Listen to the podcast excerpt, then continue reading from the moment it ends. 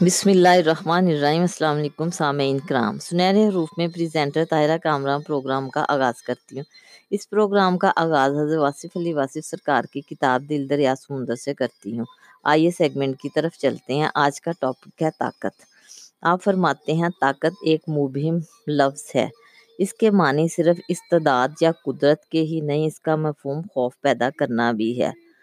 اور اگر خوف زدہ انسان بے خوف ہو جائے تو طاقت کمزور ہونا شروع ہو جاتی ہے۔ طاقت دراصل خوف کی حدود میں بادشاہی کرتی ہے۔ لا خوف کے مدار میں طاقت کا گزر ممکن نہیں۔ طاقت کے معنی موقع محل کے مطابق بدلتے رہتے ہیں۔ ہم جس شے سے خوف زدہ ہوں، اس کو طاقت کہنا شروع کر دیتے ہیں۔ طاقتور شے جس شے کو خوف زدہ کرتی ہے، دراصل خود اس سے خائف ہوتی ہے۔ بچے ماں باپ کو طاقتور سمجھتے ہیں اور جب یہ بچے بڑے ہو جائیں، جوان ہو جائیں تو ماں باپ ان کو طاقتور سمجھ کر ان سے خوف زدہ رہتے ہیں اور اس طرح طاقت اور خوف اپنی جگہ بدلتے رہتے ہیں۔ طاقت کا استعمال ابتدائی آفرینش سے ہی چلا آ رہا ہے۔ ہم دوسروں کو مجبور کرنے پر مجبور ہیں۔ ہم چاہتے ہیں کہ ہمیں تسلیم کیا جائے، مانا جائے، جانا جائے، پہچانا جائے۔ ہم دلیل کی طاقت استعمال کرتے ہیں اور اگر یہ طاقت کام نہ کرے تو ہم طاقت کی دلیل استعمال کرتے ہیں۔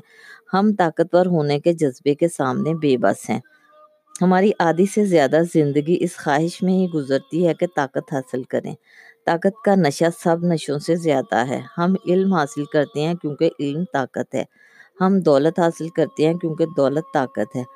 ہم تجربات کرتے ہیں کیونکہ تجربہ طاقت ہے۔ ہم اقتدار حاصل کرتے ہیں کیونکہ اقتدار طاقت ہے۔ ہماری جدوجہد طاقت کی بلند چوٹیوں تک پہنچنے کے لیے ہے۔ خوبصورت انسان اپنے چہرے کی طاقت پر مست ہوتا ہے، حسین چہرہ دوسروں کو غلام بنا لیتا ہے۔ حسن میں بڑی طاقت ہے۔ بڑے بڑے ارستو اس طاقت کے سامنے بے بس نظر آتے ہیں۔ انسان کو زندگی میں بے شمار طاقتوں سے دو چار ہونا پڑتا ہے، اس لیے اس کے پاس بے شمار اندیشے ہوتے ہیں۔ غریب ہونے کا خوف دولت کو بے پناہ طاقت بخشتا ہے۔ بے خوف غریب دولت کے طاقتور صنم کدے کا ابراہیم ہے۔ ہمیں گمنام ہونے کا خوف رہتا ہے، اس لیے ہم ناموری کی طاقت کو تسلیم کرتے ہیں اور ناموری نیک نامی اور بدنامی کے درمیان کہیں بھی ہو ہمیں مجبور کر دیتی ہے۔ جو جو انسان کا نام پھیلتا ہے، وہ اپنی ذات کو پھیلتا ہوا محسوس کرتا ہے۔ وہ حاوی ہونا چاہتا ہے، چھا جانا چاہتا ہے اپنی شہرت کی طاقت کو برقرار رکھنے کے لیے۔ وہ کسی خیر و شر کی تمیز سے بیگانہ سا ہو جاتا ہے۔ انسان فتوحات کرتا ہے طاقت کے ذریعے۔ طاقت کے لیے وہ انسانوں کو موت کا خوف دے کر اپنی زندگی کی طاقت منواتا ہے۔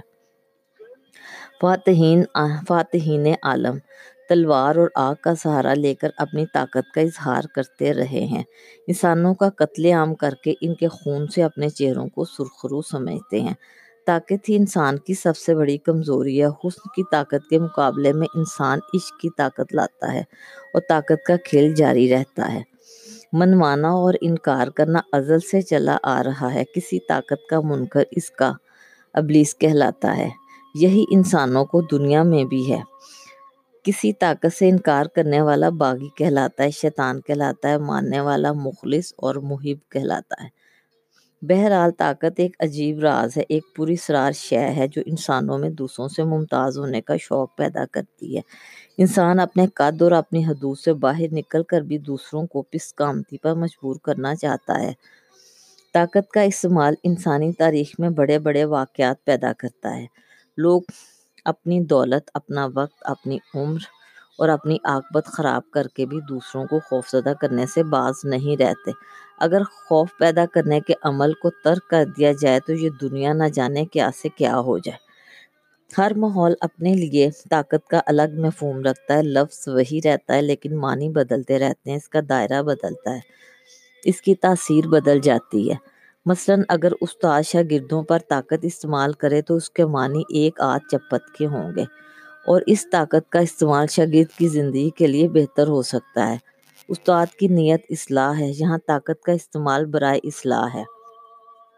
استاد کا خوف طالب علم کو علم کی لگن دے سکتا ہے اور اگر یہ خوف حد سے بڑھ جائے تو طالب علم میدان چھوڑ کر بھاگ نکلتا ہے۔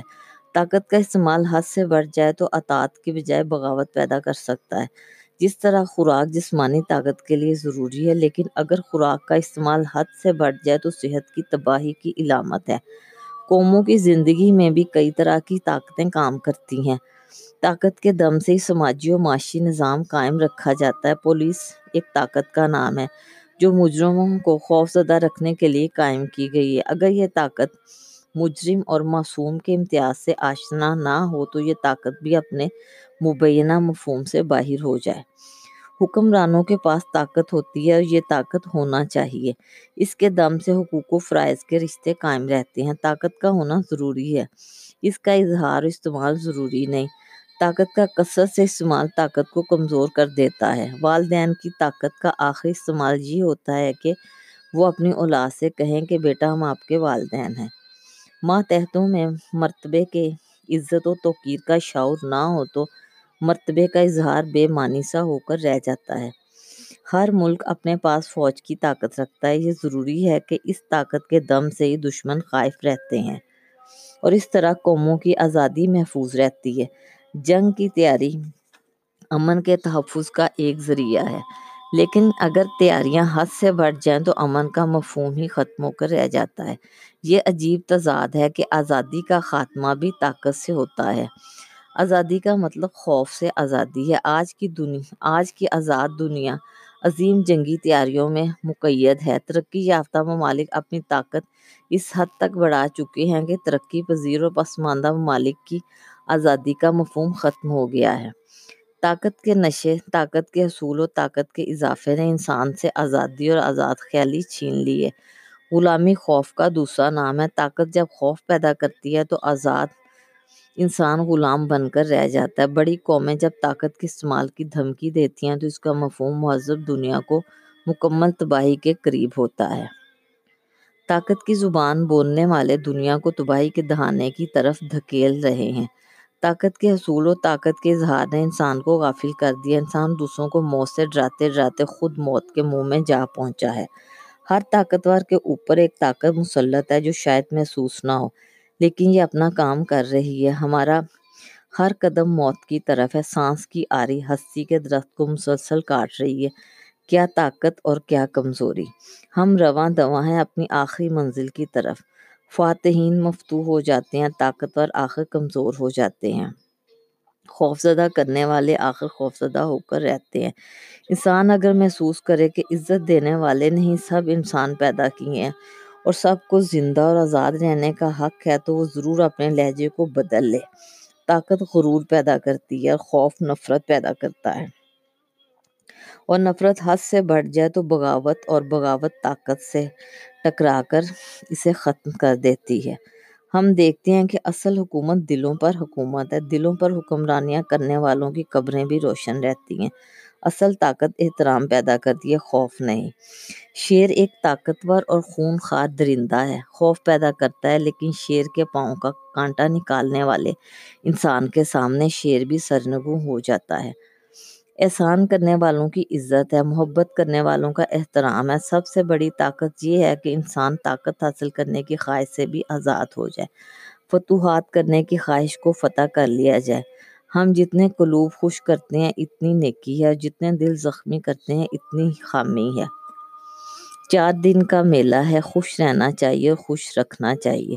انسان اللہ کو بہت پیارے ہوتے ہیں، ان سے پیار کرنا چاہیے تاکہ اللہ عزت عطا فرمائے۔ یہ حقیقت ہے، اسے مان لینا ہی بہتر ہے کہ عزت اور قوت اللہ کی طرف سے ہے اور ان کا تحفظ اس کی مخلوق کی خدمت سے ہی ہو سکتا ہے۔ جو انسان اللہ کے زیادہ قریب ہے، وہ مخلوق کے لیے زیادہ رحیم ہے اور جو انسان یا قوم یا ملک مخلوق میں خوف پیدا کرتا ہے، وہ اللہ کے قریب نہیں ہے اور جو اللہ کے قریب نہیں ہے، اس کا مرتبہ حجاب ہے، اس کی طاقت حجاب ہے، اس کی شہرت حجاب، اس کا وجود حجاب۔ فرعون کی طاقت اور ناپرستی بے بس ہو گئی۔ اس انسان کے سامنے جو وحدہ لا شریک، اللہ کی محبت، اس انسان کے سامنے جو واحد اور لا شریک، اللہ کی محبت میں عزت اور حقیقی قوت کا لازوال انعام حاصل کر لیا۔ جن لوگوں کو آپ کی موت کا غم ہو سکتا ہے، ان کو زندگی میں خوشی ضرور دینا۔ خوشی دینے والا ہی تو غم دے جاتا ہے۔ آج کے سیگمنٹ سے اتنا ہی۔ گفتگو کا سلسلہ جاری و ساری رہے گا۔ خوش رہیں، آباد رہیں۔ اجازت دیجیے۔ اللہ حافظ۔